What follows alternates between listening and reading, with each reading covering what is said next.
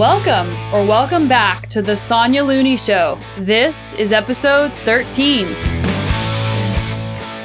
And here is a snippet from this week's guest. And really, it's about belief and conviction in what you're trying to do, going all in, and uh, really not giving yourself an excuse to deviate from the plan when things start to go south. And with mindset, it, it truly is a, a choice. I talk about how 90% of life is a choice. 10% of life is what happens to us, and 90% is how you choose to react to that. And the 10% is just, it is what it is.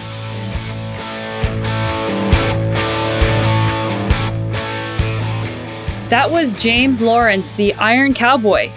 Iron Cowboy got his name because he was doing Ironman Canada, and so many people wanted to cheer for him, but it's hard to pick people out in a crowd. So he actually wore a cowboy hat during Ironman Canada and then proceeded to wear a cowboy hat whenever he took on beating the world record and becoming a Guinness Book of World Record holder in 2012 when he did 30 Ironman races in 11 countries in one year. But that's not all. In 2015, James Lawrence, the Iron Cowboy, did an unthinkable challenge. He did 50 Ironman races in 50 states in 50 days. That means he's traveling in between states with his crew and every single day showing up and completing an Ironman distance triathlon. Many said it would be impossible, but he was actually able to do it. And there are so many awesome podcasts and articles about it. We talk about it a little bit in the show, but I left it for his book, which just came out, Redefine Impossible with the Iron Cowboy in the show notes. It's an amazing account of resilience and never giving up and being able to move forward even when things are harder than you could possibly imagine with setbacks and being able to overcome those. James is completely transparent in his book and takes you through the journey like you're there with him. I love this conversation with the Iron Cowboy because we delve into the mindset behind these insane events that he does around the world. It's not just about racing, it's about the experience and the personal challenge and how it teaches you who you are and how you're going to learn how to react to things that happen to you. I can really relate with the Iron Cowboy because these are the exact reasons why I take on the hardest mountain bike races around the world. And it was so fun to hear somebody else's perspective doing different types of events. So here he is, the Iron Cowboy, James Lawrence. He will tell you how he redefines impossible.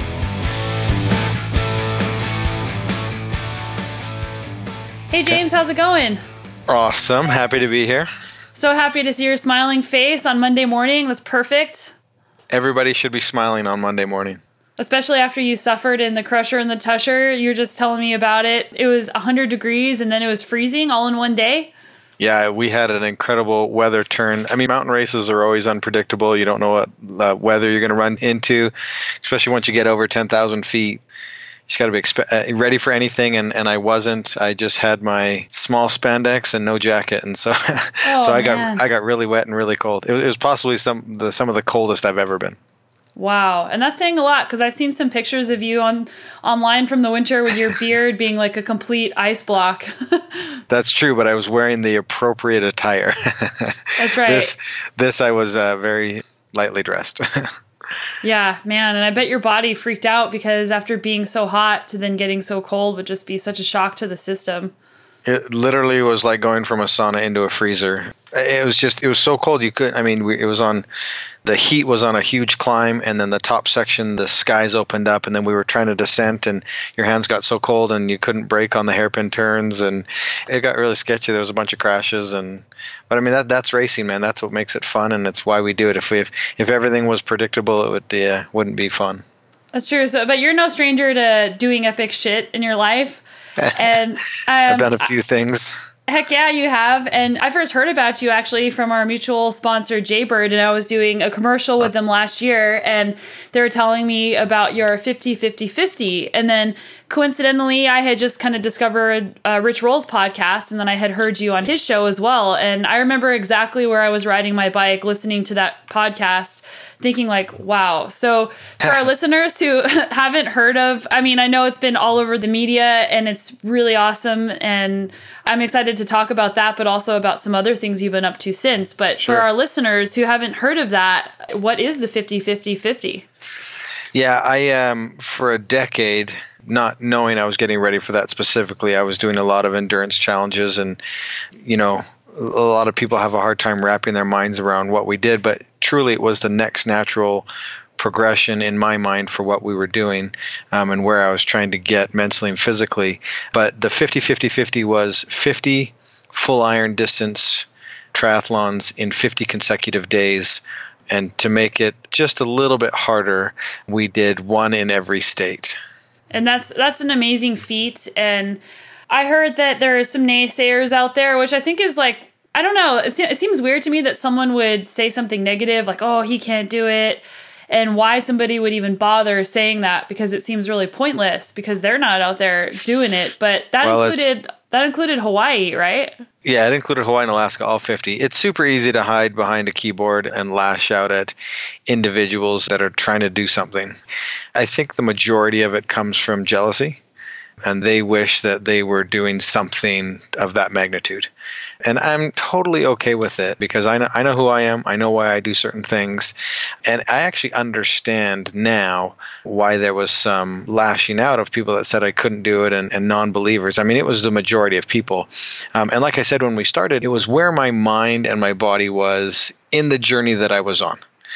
Now, having finished it and then looking back being removed and not training for a year because I needed that type of recovery and then trying to get back into it, I can see why someone getting up off the couch or is new to the sport or maybe has, has just done sprints or one Ironman or whatnot can say, holy cow, that's stupid. That's not possible because of where they are on their journey. And where I was on my journey, it totally made sense, which is ridiculous to say. But it's just where I was on my journey, and it was the next step physically and mentally. We had just come off of doing 30 Ironmans in a year through 11 countries, all official races where I'd won two of them, placed second five times, and just an incredible journey. And so for me, yeah, 50 consecutive or the consecutive world record definitely was what was next on my plate. That's so cool. And yeah, I, I like that you said it's really relative to what you've been doing because – if people look at someone just running a marathon or a 100 mile or, or even a 5K, like other people say, wow, that's so crazy. But once you start achieving things as an athlete or even outside of being an athlete, as someone who owns a business, that's why people start second businesses and third businesses, is because you're always looking for that next challenge because that's what keeps you going and that's where the growth happens. Well, uh, people, you know, you're totally right. Growth is is the best part of doing these types of things. But what people don't realize is they are only familiar with my latest accomplishment. They don't realize that there was a decade before that, and then I actually started my journey off the couch and struggled my way through a four mile fun run with my wife, to where she just flat out said that I was pathetic. And she went she went to her computer and signed me up for the Salt Lake City Marathon and she was like, You've got five months to figure this out. And that's kind of what kickstarted this whole thing and, and what made me dive into to the world of endurance racing was this pathetic mess of a four miler that, that we ended up doing. That's amazing. My, yeah, because you were wrestling before that, weren't you? Yeah, I grew up as a wrestler all, all through school, and it's going to get a little bit loud in here. My wife just walked in and the kids maybe right behind them. So that's all good. Life happens, right? That is the sound of life, and that is real. it is, you know, off air. You and I, you know, alluded to quickly that you know I have five kids, and it's difficult to manage those types of things, and it's part of life, and we try to include them in, in everything that we do. So, yeah, life includes the kids and my wife, and they're a big part of what I do. And my wife does uh, racing too. She actually did the Crusher with us on the weekend, and oh, cool. she did a she did a half Ironman earlier this year, and so she's she's big into the the racing too, and loves all aspects of it. That's awesome. I can't wait to get into your family life a little bit more. But let's get back to the 50 50 50 for a little yep. while. So basically, you said that you were a wrestler, you weren't an endurance athlete before, and you grew up in Calgary. Is that right? Yeah, grew up in Calgary, Canada, had no endurance background. Actually, had to teach myself how to swim uh, later in life, age 28 and really just kind of dove into the sport. But yeah, my background is is wrestling. I mean, I rode I rode a bike casually as a kid, like we all do, to the 7-Eleven and to grab a Slurpee. But um, but yeah, I mean, I, I, really had to, to learn the sport and, and get into it. But uh, but I think wrestling really helped develop my mental toughness. Yeah. It's, it's a grueling sport. It's an individual sport, and it's one that if if you're not mentally sharp, you'll get beat down, regardless of your physical abilities. It, it breaks a lot of people. So I think really that foundation of mental toughness started back in my wrestling days for sure. Yeah, and in some ways, it's harder to build mental toughness than it is physical ability. Well, I come across a lot of people that are physically more talented than I am, but I end up ultimately beating them in some races because of mental toughness. They can't get over some barriers or some challenges that they that they face in racing and I've seen some incredible talent just be unrealized because they just can't figure out the mental side of it. It's one of the biggest questions that I get, and they're looking for, you know, one answer or one solution to it. And, and it truly comes down to it's another facet of training. There's mental, there's physical, there's cardiovascular, there's all of it. There's strength. There's so many components to it, and, and you can't just wake up one day and be mentally tough it's something that you have to purposely put yourself in tough situations and challenge yourself. And like you said earlier, to learn and grow from those challenges and adversities. And it's literally taken a lifetime to where mentally we put ourselves in a position where we could attack and attempt to do the 50. Yeah, yeah. And I mean, a race like that or an event that you plan like that, you have to figure out who you are. And you probably figured out who you are far deeper than any other challenge. And we forgot to mention that your 30 Ironman in 11 countries in 2012 was a Guinness Book of World Record thing that you did. So I'm sure that was hard enough, but 50, 50, 50 there's had to, had to have been moments where you thought I can't do this and you have to keep pushing or moments where you had to be really patient because every single day you were traveling right and you had your crew there and I'm sure that temperament like you might have felt temperamental inside but knowing emotionally how to handle that on the outside was really important part of that as well. Well, what's super hard is, you know, we were undermanned for sure. We didn't realize what it was going to take. How do you get people to commit to 50 days? You know, away from their normal lives and, and into ours. Um, and so that, that was challenging. I only convinced a few guys to do that with us. And so we were well understaffed in order to go out there and accomplish it. And yeah, I mean, it gets on top of just doing the events, we had to plan all the logistics and, and execute it all. We had to run all the PR. I mean, we did a, fi- a public 5K every day as part of our event to raise the money for childhood obesity and the Jamie Oliver Foundation. And so all of these elements, you know, on top of each other made the challenge very, very, very difficult. Yeah, and I like that you have a very strong sense of purpose with this because it's not just about you personally achieving this feat, it's about raising money for a charity. If you keep saying we, it's a team effort with all of your crew there. It's not just about you. Yeah, there's no way something of this magnitude gets done on my own. Yeah, I had to, to go out there and do the the race and training prep, but I had a coach with me along the way, and I had my wife and my kids supporting that. And then once we were out there, it's not possible without. I mean, you're talking about traveling through all 50 states and getting to those locations and being ready and prep. There's so many things behind the scenes, and that's why the book is getting the reviews it's getting is because people are really enjoying the rawness that we shared from behind the scenes and what it took and, and the adversity and the thing that we overcoming during this journey. And so it is really a powerful read because it does give you that insight into what it truly takes to go all in on something and to really figure out how to keep moving. That's so awesome. So yeah, let's talk about more about your book because that's really going to get into the details that we're not going to have time to get into in this podcast about this feat. So like when did the book come out? What kind of got you going with the book?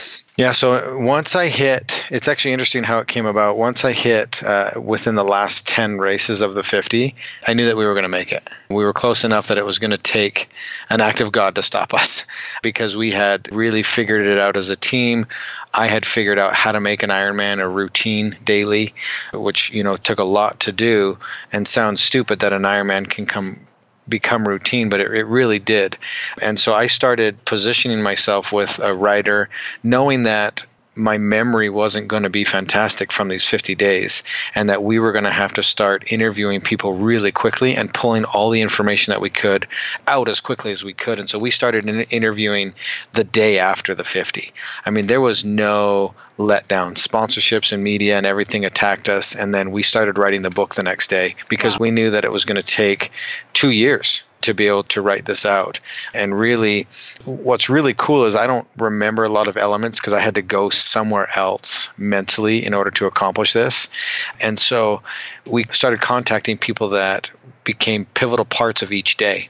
And for them, it was one their one day in amongst 50 of mine. And so their memories and details were fantastic. And so we've been able to compile all of these stories and memories from everybody along the journey and then put it into one experience of the book where, you know, we've called it Redefine Impossible because, like you said, early when we started, we had no support. Nobody believed we can do it. And then we went out there and did the best we could to execute. That's so awesome. Yeah, I'll definitely link that up in the show notes because this book is amazing because it really makes you feel like you can do things in your life too. Like you can feed off of all the things that you did. Yeah, and what's interesting is the book isn't just about the 50, it's actually about how we got to that point too everything before that moment. And so it really brings people into how we got there and why we were able to achieve it despite all the things that we were going through. I mean a lot of people don't know our financial history. I used to own a mortgage company and we lost everything in the economic crash of 2008 and we had to rebuild and, and do all these things and with no support trying to do these endurance challenges. And, and my wife graduated with her psychology degree literally two weeks before we left on the 50 and so while i was training and trying to run a business and doing all the logistics for the 50 we've got the five kids and then she's you know challenging herself and growing her mind and getting her psychology degree. And so just so many things were happening in our lives at the time and all of that is included in the book. And we also have a short documentary on vimeo. Hang on one second. Sunny joe! Sunny can you go to the other room please? You guys are you're really loud. She's yelling. We can hear you she, she, does, awesome. she doesn't believe me. but yeah, we've got the documentary out on Vimeo that kind of half the time we had a film crew out there. And so it kind of picked up some of the raw stuff that happened out there. But again, just like my presentation on stage, I go around and, and I do some speaking. It's it's just a snapshot of what we went through, um, and and hopefully it, it, whets the palate to dive into the book more. But we're getting great reviews, and the and sales are sales are fantastic. So yeah, so what are the main points you talk about in terms of mindset? I see your shirt there, and we talk about mindset a lot on my show. Oh, there it is. Mindset is everything. That's awesome. Mindset of everything. It's a it's a buddy of mine. His name's Mitch. He's a Navy SEAL um, who I met walking through Greece. It's one of his shirts, and and you know he's a huge advocate of mindset, just like I am, and so it's a uh, it's kind of cool. So yeah. But, so know, what are some of the key things you touch on when it comes to mindset through these challenges? Yeah, and really, it's about belief and conviction in what you're trying to do, going all in, and uh, really not giving yourself an excuse to deviate from the plan when things start to go south. And with mindset, it, it truly is a, a choice. I talk about how 90% of life is a choice, 10% of life is what happens to us, and 90% is how you choose to react to that. And the 10% is just, it is what it is. And then everybody beyond that 10% has a choice on how to internalize and take all of those situational things that are happening and react to them. And you can react positively or negatively, or turn it into a negative or turn it into a positive. It's a total choice. And so, as soon as we realize that only 10% of the entire equation is what was happening, the other 90% is what we could was it all in our control on how we internalized it and then chose to react to it. Yeah, I think the most important part of that is knowing how to make the space in between the 10% that happens and the 90% that you're going to choose how you're going to view what just happened to you. So it's how do you cultivate that space though? Because for people that haven't really spent a lot of time doing meditation or hard physical challenges or things like that, how do you learn how to be more patient with yourself and create that space so that you can make that choice? It's interesting. I mean, you don't have to do extreme challenges or big events. Uh, trust me, every single day, every minute of every day, you're being faced with adversity and challenges and people trying to grab your attention. And so, throughout the course of every single day, you have micro opportunities to start that mental training and toughness and uh, you know your route of ad- adaptation. There's opportunities around us, and you're either looking for opportunities or you're a mini me monster where you're you're you know poor me or you're self-absorbed in what you're doing there's always opportunities every single day to challenge yourself mentally and grow and progress as a human. And if you're not if you're not finding those uh, opportunities then you're not looking or searching or wanting to grow. You're you're happy in your miserable state yeah, and I think that the brain actually does start to rewire itself. If you start looking for opportunities instead of looking for excuses or reasons to feel sorry for yourself, you start seeing more and more opportunities. And then your mindset starts changing because your brain actually rewires itself. It completely does. It rewires itself. The mind and the body are amazing at adapting. And as soon as you start to look for opportunities to learn and grow, more of them will present itself. And it just becomes fun. Now, things that were challenging in the past become fun and adventurous. Like I got the opportunity to, ride my bike up Kilimanjaro, and we ran 235 miles across Greece. And I just did the Celtman and the Swissman. And they became fun adventures for me because of what I learned and was, was able to do on the 50. And so now I get to go do these awesome, incredible races that are more fun, adventurous than grueling challenges that beat me up. Yes, they're still grueling, they're still challenges, and I have to be mentally sharp, but I get to now go enjoy them instead of like suffer through them. It's just it's how you perceive the challenge. If you can go out and attack it and have a grateful attitude about it, or if you want to go suffer and be miserable, it's it's completely a choice. I love that so much.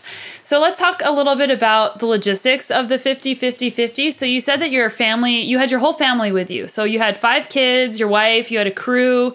So you guys went around in an RV, right? Yeah. So in order to accomplish and get around all 50 states successfully, you almost have to start in Hawaii. And so we flew my family out to Hawaii, and we didn't have a crew out there in Hawaii. It was just us. And we did Hawaii and then Alaska. Flew to both of those, and then from Alaska we went to Washington. And so on day number three is when our crew actually met us there with the motorhome. And then we went just real quick, we went down the West Coast, so Washington, Oregon, California, and then we started to cut across, so Nevada, Arizona, Colorado, and we kind of went along the bottom and kept going up and down into the middle states, up the East Coast, back along the top, and then dropped down for the 50th in Utah. Um, but yeah, I mean, we were criticized for trying to do the 50 in June and July, which are the hottest months and some of the hurricane seasons um, in some of the Midwest and some of the southern states. But I wasn't going to not do it with my family. They're a huge part of what we do, and we wanted to give them an incredible, adventurous summer. So while I was out racing, it was amazing the way that the community came out and supported our family. They knew we were coming through, and they would take my kids and have things planned for them. And and wow. my wife just had an unbelievable job of trying to manage what we were doing, trying to manage me, making sure that I was okay, and then also making sure that the kids had an unbelievable time. And so her job was tougher wow. than mine and what she was trying to accomplish and making sure that the kids had an unbelievable summer and they did they had so much fun amusement parks and water parks and historical sites and they just got to see the country for all the beauty that's in it and, and i got to see it in a very different way not, not nearly as enjoyable. I joke with my wife and saying, "Hey, we have to go see all 50 states again so that I can actually see it um, yeah. and, re- and, and, remember and, re- and remember it." Yeah. Yeah, that's so cool. Yeah, your wife. I would love to meet your wife. She sounds like a really amazing lady.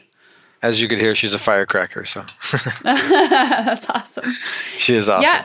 Did you have anything happen along the way? I mean, there's a lot of things that can, like, I've traveled a lot around the world for mountain bike races, and like your stuff gets lost or you get delayed or there's weather. Did you have anything major happen, and how did you overcome that?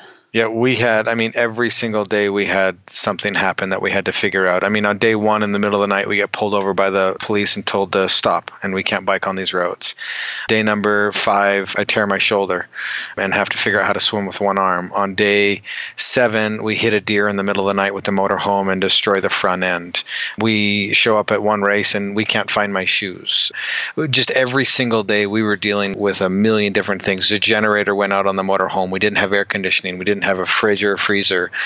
Dealing with, uh, I mean, we, we, chased a hurricane named Hurricane Bill for three days um, that pushed us into extreme extreme weather where we had to decide whether we had to do it in, indoors or, or stay outside and, and risk our health um, and safety of everybody around us. And so we had a lot of on the fly decisions that that some of them were controversial and some sometimes people won't understand them, but you can't possibly put yourself in our shoes with what we were doing.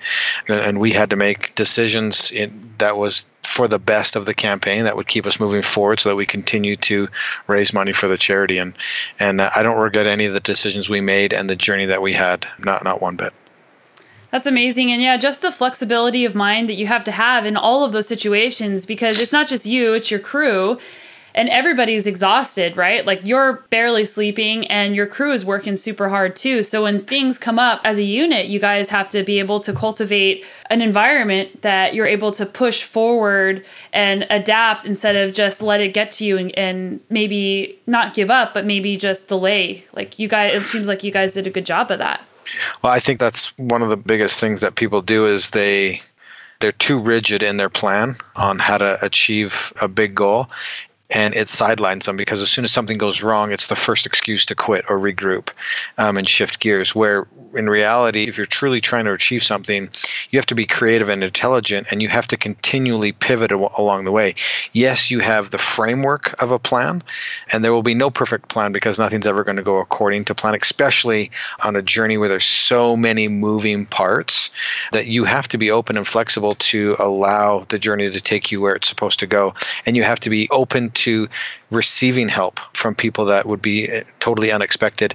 And we were just overwhelmed with generosity and people helping out. And I mean, states were planning weeks in advance for us to come, and they would communicate with the states that we'd been to and what worked, what didn't work, and what our needs were. And and really, we would show up to a state, and they had, you know, they heard that our generator went out, and we couldn't take food with us or, or anything and we were didn't have air conditioning and so they would you know they would have a house set up for the crew to recover and, and do it. But what was crazy is we were so undermanned that the crew didn't have a day and a night. Their job was to help me through the day and also drive through the night.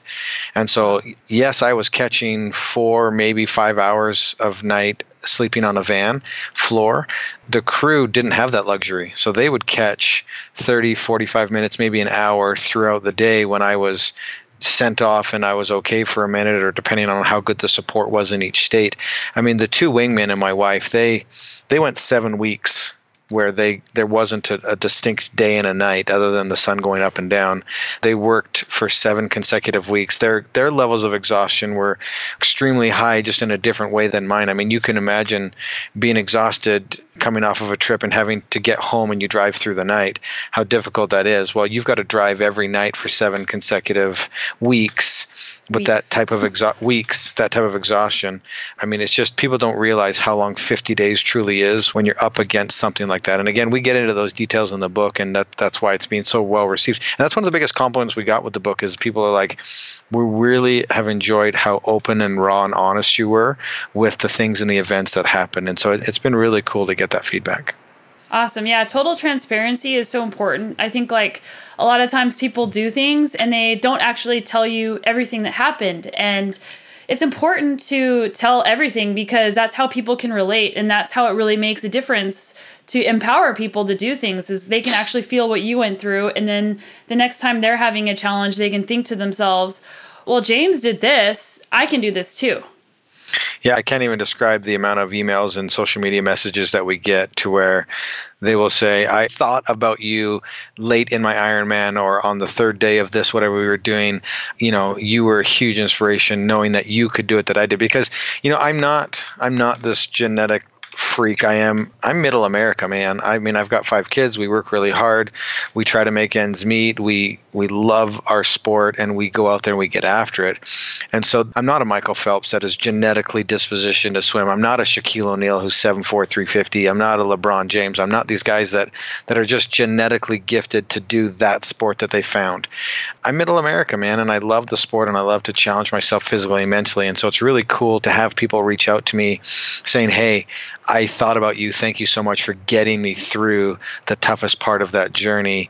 You know, and those messages just mean so much. Um, and I call it inspirational ping pong, meaning I can't stop doing what I'm doing because I feel like I'm letting people down and not helping them get through their toughest moments. And so it's just been this really fun journey that I've been on, and the impact that we're having. It's just completely overwhelming. I mean, I'm literally booked in 20 countries between now and June to go speak and share our message um, which I never would have thought would have been possible. I mean, we're going to D- Dubai and Malaysia and Israel and Jordan and Africa and just all of these places that I never thought would have any interest. I just did an interview for a, a magazine in Sweden, and I mean, it's just been just been an incredible journey and one that I I'll never take for granted.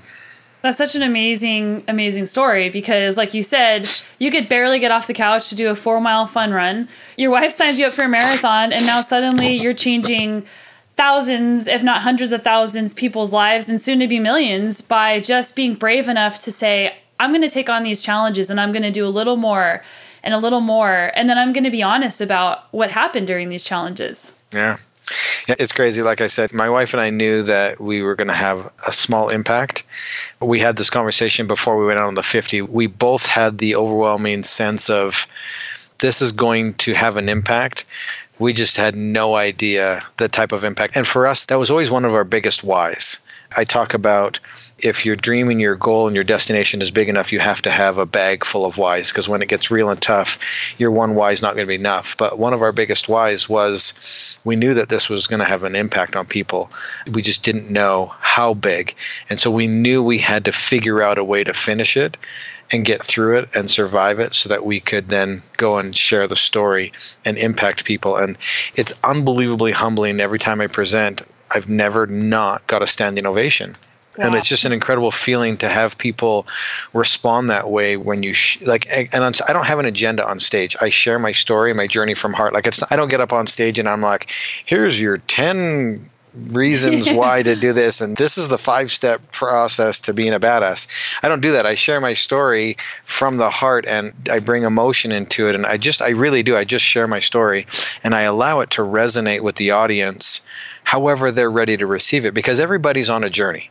And if i had a a preconceived five step thing, I'm going to miss part of the audience because some of them aren't ready for that part of the journey that they're on. And but if I just share my story, everybody pulls something different from it based on where they are on their personal journey and where they're trying to get to. So it's incredibly humbling to be in a position to to just be booked in 20 countries right now. I mean, it's just mind blowing to me. Yeah, that's so incredible. Congratulations. Thanks. Yes, let's kind of move on from the 50 50 50. I would love to go into all these details about it because I think it's fascinating, but I want people to read your book and to go check it out there. Cool. so this year you mentioned doing several new challenges and you did you walk oh there it is. That's awesome. You guys got to get your hands on that. Okay, number 1, it'd be hard to kind of go from a challenge that big and then to say, "Okay, well what's next?" So how did you how did you do that part? Yeah, it was crazy. I always felt that what I did wasn't enough because everybody always asked me what was next. And, and just inside, internally, I was like, what do I have to do? like, why do I have to keep up in the ante? I thought for sure 50 consecutive Ironmans was going to be enough, but they just, it was such an entertaining and raw journey that we went through that summer that people were just they craved it and they loved it and they wanted me to do more and I just can't. Those 50 days were so excruciating mentally and physically. I truly don't believe I'll do something to that magnitude again. I now get to go do fun single or multiple stage adventures. And they are truly that they're adventures for me. So when people say what's next? it's going out and speaking and sharing my story and trying to have impact on people. That's really the next part of the journey. I had to take over a year off just physically and mentally from the sport. Um, it was just so exhausting to do what we did. And i truly want in the later stages i was never going to do an ironman again. Like i was done. But it's truly in my blood and it, we love it. We have a passion for it. And so I slowly started getting back into it. And then I started getting invited to these incredible challenges. And it started with um, the challenge to mountain bike up Mount Kilimanjaro in March, which was incre- incredibly fun. And we did it to raise money for an orphanage there in Tanzania. And then um, I got invited by the Navy SEALs to recreate the uh, Leonidas, who marched an army from Sparta to Thermopylae, 235 miles, and so we recreated that that march run um, with a bunch of Navy SEALs and civilians, and what an incredible experience to be able to do that. And then I'm tackling the four hardest Ironmans in the world: the Celtman in Scotland, the Swissman in Switzerland. I leave on Thursday for the Alaska Man in Alaska, and then I'll finish it with the they say it's the toughest or the biggest one of them all. It's the Norseman in Norway, and they've all I've I've already done the the Celtman and Swissman, and what incredible, different, unique challenges. I'm a little bit over the mainstream WTC commercialized nature of it. I mean, the, the, Chinese have come in and bought it and really turned it into a, a herding cattle type of business.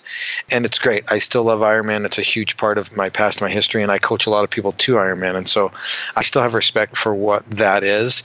Um, but for me, where I am in my journey, I, I've really enjoyed these grassroots smaller fields challenges to where people are there for the love of the sport and the challenge of doing something hard. And so it's been really cool. And to get into the mountain bike scene to where it's that, you know, you're huge into that scene, you know what I'm talking about. And these people are super cool and it's off road, it's off the beaten path, and it's it's just uncharted territory really to where it's just not so strict and rigid and mainstream and this is what you're doing. Um, so I've just really enjoyed that transition. I've got my sights set on the, the Cape Epic, which is an eight day stage race mountain bike in, in South Africa. That's one of the biggest stage mountain bike races in the world. I've, I just got invited to go do that, and I think it'd be super exciting. And so I now, what's next for me is being on stages, promoting the the concept of going all in, being mentally tough, doing what you say you're going to do, being capable of so much more than you've ever conceived possible, and then doing these cool adventures and being with my family. And I get to bring my kids on some of these different countries that we go to. I am starting to take one on each different adventure, and I get to go racing with my wife. I, you know, being an author is super fun and cool, and the impact that we're having. And so, what's next for me is just continuing to be adventurous, to continue to play that game of motivational ping pong, as I, as I like to call it, and to try to get as many people involved in this lifestyle that, that has completely changed and revolutionized my life. Yeah, I think that it's really hard back going back to what you said about when people ask you what's next. It's hard if you're somebody that's used to achieving things when somebody asks you that because you feel pressure to try and do something else. And it also takes a lot of courage and a lot of self reflection to do what you did and be like, no, like this is good. I'm, I want to take on other challenges. I don't need to recreate what I just did in order to feel good about myself or to make an impact in the world. So that's yeah. really awesome that you're able to do that. I joke and I say I've I've played my man card and it's not being shuffled back into the deck.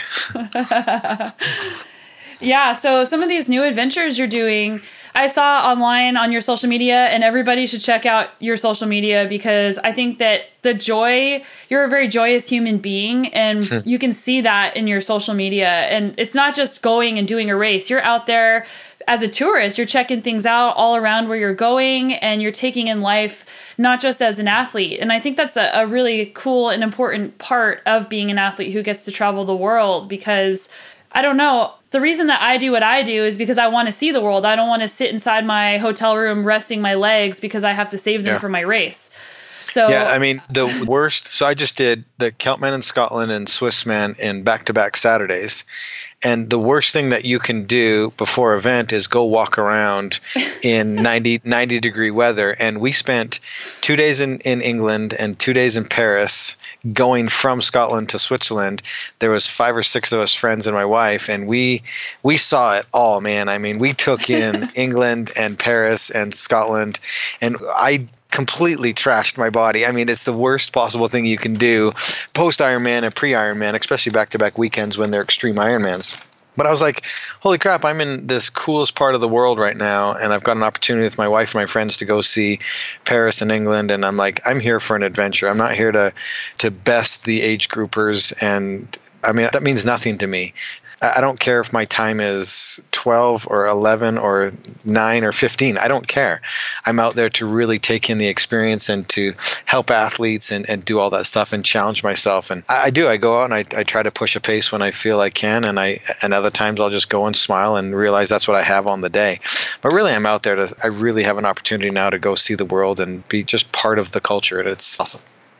Yeah, I think having that flexibility of mind because you said you've won Ironman and you've gotten second place in a lot eh, that that year that you did the 13 and being able 30. to being 30 woohoo but being able to kind of step back and be like, no, this is my goal is now. My goal is not to be the fastest guy out there. My goal is to have a balanced life adventure because yeah. that's what you're going to remember at the end of the day. Like, you're not going to remember what your time was at Celtman. You're going to remember all the rad things you did leading up to it. Exactly. And you're going to remember Oh, okay, well, you said it was the hard one of the hardest things you've done in a while, so I want to dive into that. But you're going to remember all those experiences around it. No, nobody remembers what your time is. Nobody remembers even what place somebody came in in a race. Like I think it's funny when people get really tied up in their race results because the only person who cares is you. Yep. And in the end, what you're going to remember when you look back is the experience around it. Yep, hundred percent. Can't agree with you more. Well said. Yeah. So tell me why this Celtman was one of the hardest things you've done in a while. You know, I hate. We talked about this earlier, but I hate being cold. Um, and the race starts with a 52 degree swim against the current. And oh. so, swimming not being my strength and me hating being cold, it just starts the day. And, you know, again, we've talked about attitude. And you've, I, I remember standing, it's funny story, but I remember standing on the edge of the water just so excited. I'm just like, yes, this is the kind of event I've been wanting to do for a long time. And I jumped in the water and I put my face in and I started swimming. And I immediately started writing my retirement speech about how this is the last, the last, the last Ironman I'm ever doing, just because I was so miserable during that swim. And then I got out and I was just like, yes, now I get to go bike through the highlands of Scotland. And then it, it rained relentlessly on us. Oh, and oh, the last 20 miles were just some of the greatest winds that I've ever biked in and so that just presented an extreme challenge obviously because of the conditions. And mentally being cold and being hot are, are tough things to deal with. And it's just an adds another element to the difficulty of covering the mileage. And then once we got to the run section i mean there it wasn't a distinct run path. I mean it was running down a riverbed and boulders. I mean, it was just extremely, extremely challenging. And what hurt the most was my ankles and my hip flexors and just the, the instability of the surface. I mean, you're in the highlands, and I'm telling you, that area is not in danger of a drought. I mean, there was just so much water, and the, the waterfalls was pouring out everywhere.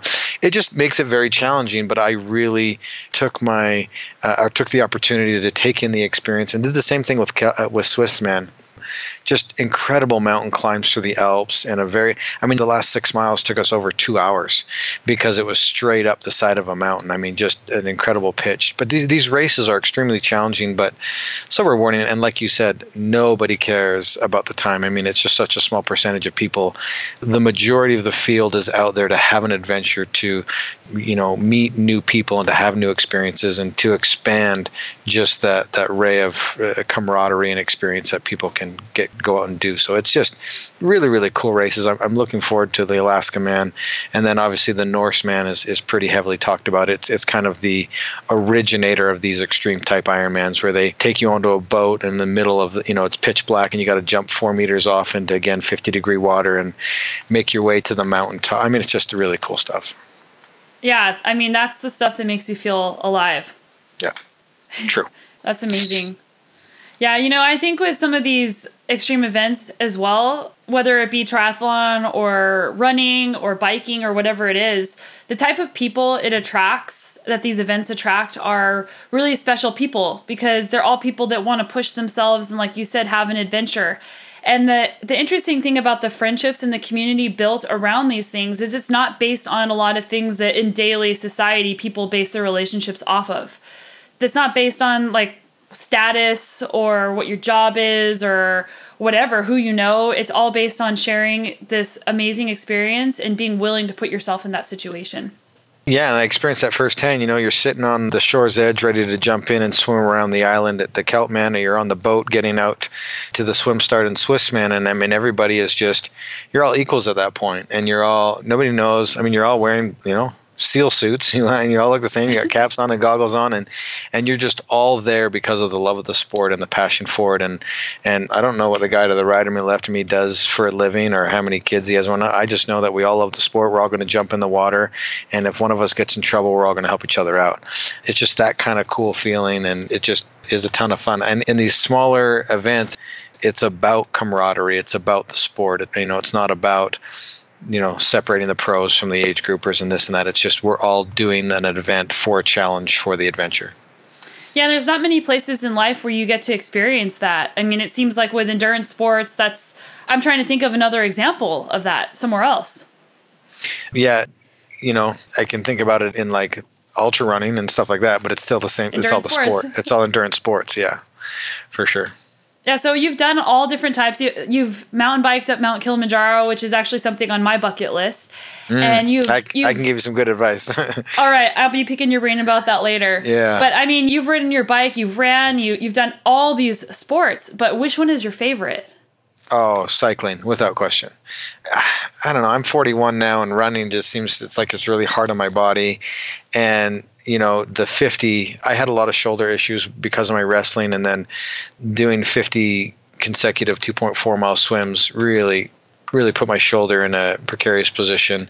Um, it hasn't fully gotten back to where I'd, I'd, like it to be but cycling you can just cover so much ground and you can go see so many cool places and with you know there's so many different styles of riding i mean you can i mean even just within mountain biking there's downhill and there's hardtail and there's full suspension and I've got this new gravel bike and you've got cross bikes. I mean there's just even just inside that world there's so many and then and then I've got you know your TT bike and your your road biking and there's just so many varieties that you can go do and I seriously I escape when I go out on my bike. I mean to go I mean I live in in unbelievable training grounds in Utah. I live at 5500 feet. I can climb up above 10,000 out my back door. Incredible mountain bikes, whether I want to do road or mountain or anything. Just cycling is so good. But people would be surprised to know that I would actually rather be golfing than any of them. Oh, really? Yeah, I'm a big golfer. I absolutely love it. Here, Lucy, come over here. Because I want to introduce you to Sonia. I get, I get to meet Lucy. Yes. You get to meet Lucy. She's the girl that uh, she ran 55 Ks in 50 days. Hey, how's it um, going? Through all 50 states. This is she can't hear you, but she said, "How's it going?" Oh, I'm doing great. She's on summer vacation. She's doing great. She's going into ninth grade. Is but this is running, Lucy. Ask her if she's still running 5Ks. We had a discussion just the other day that she needs to start running again because she in October, right before her birthday, we're signed up for the Halloween half, which is a, a half. It's the day before her birthday, we're, and it, you dress up in a in Halloween costumes and you run down the canyon, but it's a half marathon, and so she's going to start running this week. And I like your shirt. That's a good shirt. Yeah, it says uh, it's one of the shirts that we do. It says "Get off your ass and run," Awesome. and ass meaning donkey. Yeah. of If, course. if you didn't if you didn't get it. Of course. She's awesome. That's Lucy. Nice to meet you. That's so cool. I love that. That's amazing, like what positive effect you have on your kids and what example you can set. Yeah, my, uh, like I said, I've got five kids, and they're they're unbelievable. They're all incredibly different, and we don't force them into running or anything. She actually really loves running and volleyball. My second daughter loves gymnastics. My little guy loves to climb and do gymnastics, and the other two are just they like to play. So we don't force them into anything, and we encourage them to eat good foods and move their bodies and play and use their minds. We don't do video games or TV very much, but we just want them to get out there and be creative and have fun. Yeah, it sounds like the key to everything that you've been doing with all these relationships and crews and family is communication. So, Absolutely. what advice would you give people who maybe are having challenges with their kids or their partner or even like a crew in a race? treat them as their equals. If you treat them with your, if, as their equals and you communicate with them and and you set early expectations and then you just you treat them as friendships and equals, it just really works. I mean, obviously with kids, you've got to be the authority authoritarian figure and you're not necessarily an equal, but you you make them feel like they're part of the family and part of the unit, and they're contributing and feel loved and communicating with them. Just treat them like human beings. They're they're not your slaves, and um, they they are people, and they have their own personalities and ideas, and and it's our jobs to allow them to struggle. I'm reading a great book right now um, called How to Raise an Adult. It's just a phenomenal read about not being a helicopter parent and allowing your children to go through struggle and adversity and that's how they learn and grow. And it, it goes alongside exactly with mental toughness and, and facing adversity and that's how you learn and you grow. And so parents of today i mean i'm not perfect nobody is but it's just you see a lot of people that you know want to coddle their their children um, and not have them experience things and go through struggle and challenges. I just it's just a really good it's just a really good read I listen to a lot of audiobooks while I'm riding, and so it's just if it's not on your list, it should be. Awesome. Yeah, actually, there's one I read that was similar to that. I don't even have kids, but I'm always just curious. And this book is called The Gifts of Imperfection by Jessica Lahey, and she was actually on Oh. the show recently. And it's exact it's the same thing. It's about how to give your kids autonomy and how to let them fail so that they can be better and stronger humans. Yes. Woo! I love Do your it. kids go golfing with you? You know, none of them have gravitated towards it. They've gone a couple times with me, and they like to drive the cart, but uh, that's just none of them have really taken to it, which is okay because it's an expensive sport. I'd rather them do just play in the yard.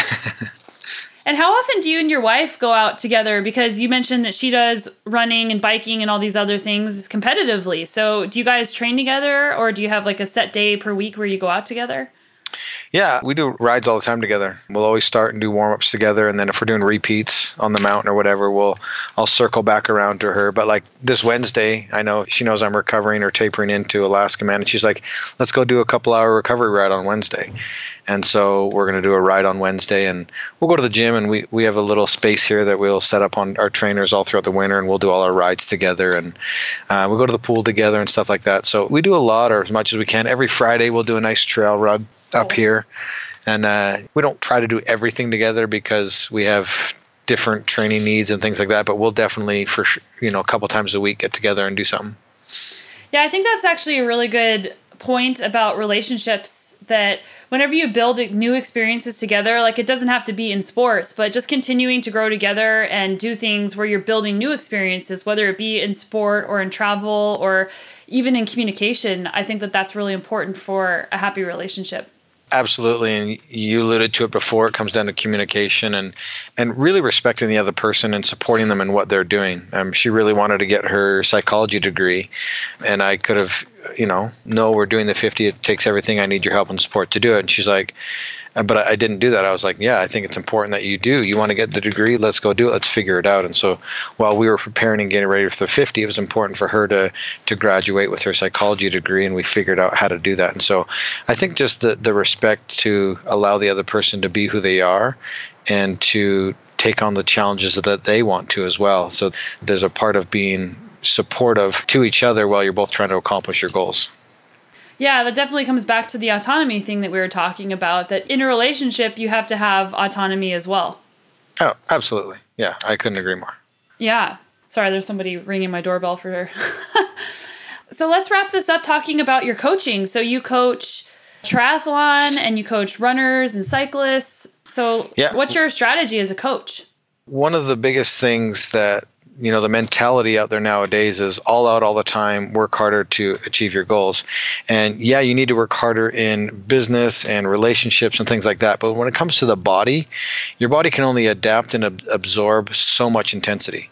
And so we follow and have adapted to the 80-20 principle where 80% of your time is spent in lower volume and easier intensity and then the other 20% is explosiveness and power. And the transition that somebody has to go through is stress adapt or stress recover and adapt and everybody misses out on the recover and adapt portion because they're so concerned about i'm not getting stronger i have to go harder i have to work harder i have to do more. Um, and they're missing out on the, the most important part of progression is rest and adaptation. Without rest, you can't adapt. Without adapting, you can't get stronger. And so we're huge advocates in doing the right amount of intensity and the right amount of recovery in order to bring out the best athlete in in you. And do you guys work on or do you work on mindset with your athletes as well? Well, if you're doing the training properly, you are forced to be mentally tough because those that 20% that we're asking of you puts you in a position where you have to push the envelope of what you're doing. If you're doing the training, the physical aspect of it, the way that we have it set up, you're forced to sharpen your mental toolbox absolutely.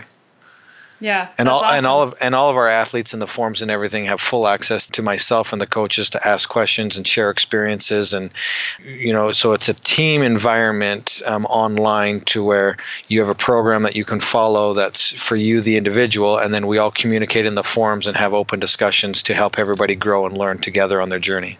Wow, so you really are building community amongst the athletes that you work with. Yeah, absolutely. And hopefully the athletes learn and grow and start answering questions for the other athletes and becoming a support group for everybody. And you can find out more. We're always changing and evolving the website, but it's teamironcowboy.com.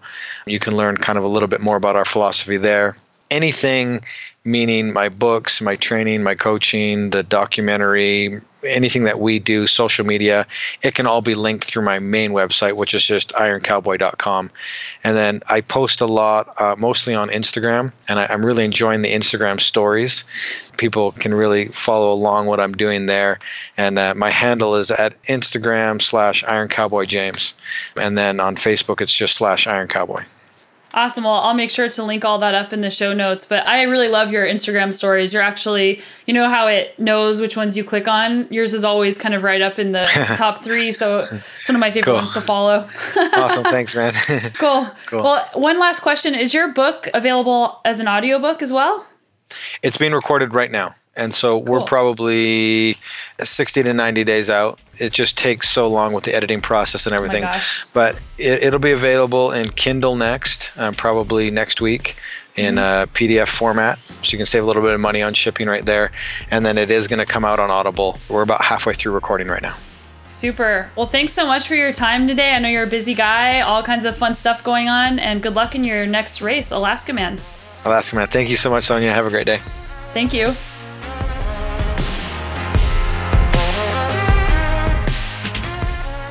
Iron Cowboy is so freaking inspiring. Some things that I took away from that were his purpose is so much more than just him. His sense of purpose comes from helping other people and creating a ripple effect of empowerment and positivity. I'm also inspired by the fact that there is a, a, large component of charity behind these events that he does, like childhood obesity. And giving back is such a huge part of what he does. There are several studies that show that whenever you have a strong sense of purpose and a lot of reasons why you're doing something, it really fuels your motivation, especially when you're doing things like 50 Ironman in 50 consecutive days in all 50 states. Go to ironcowboybook.com to check out his book, Iron Cowboy Redefine Impossible. It's a really great read, and I definitely recommend it. The Iron Cowboy has a heart of gold, and I hope that you guys got as much as I did out of this really fun conversation with him. My race in Colombia, La Leyenda del Dorado, starts on July 30th, and it's going to be super hard. It's going to be 300 miles over seven days and almost 53,000 feet of climbing at high altitude. I know that I'm going to have some fun stories to tell, and I'm sure there's going to be some character building and opportunities, just like James talked about, to expand my mindset. Thank you so much to those of you who have contributed to the Patreon page. I'm also selling some awesome products on my website, sonialooney.com, and go to the shop. There's gloves and stem caps and water bottles and socks, and there's going to be a lot of other new products. So stay tuned for that. It's really fun to be able to share a piece of myself with you guys in the form of products. Thank you again for listening to the podcast and coming back week after week. Please share it with your friends or on social media. It's always really encouraging whenever you get positive reviews on iTunes or email to help fuel the journey along the way. I'm so glad that I can bring guests to you that bring value to your life and also to mine. So we'll see you back here next week. Wishing you all the best success in your training and your adventures.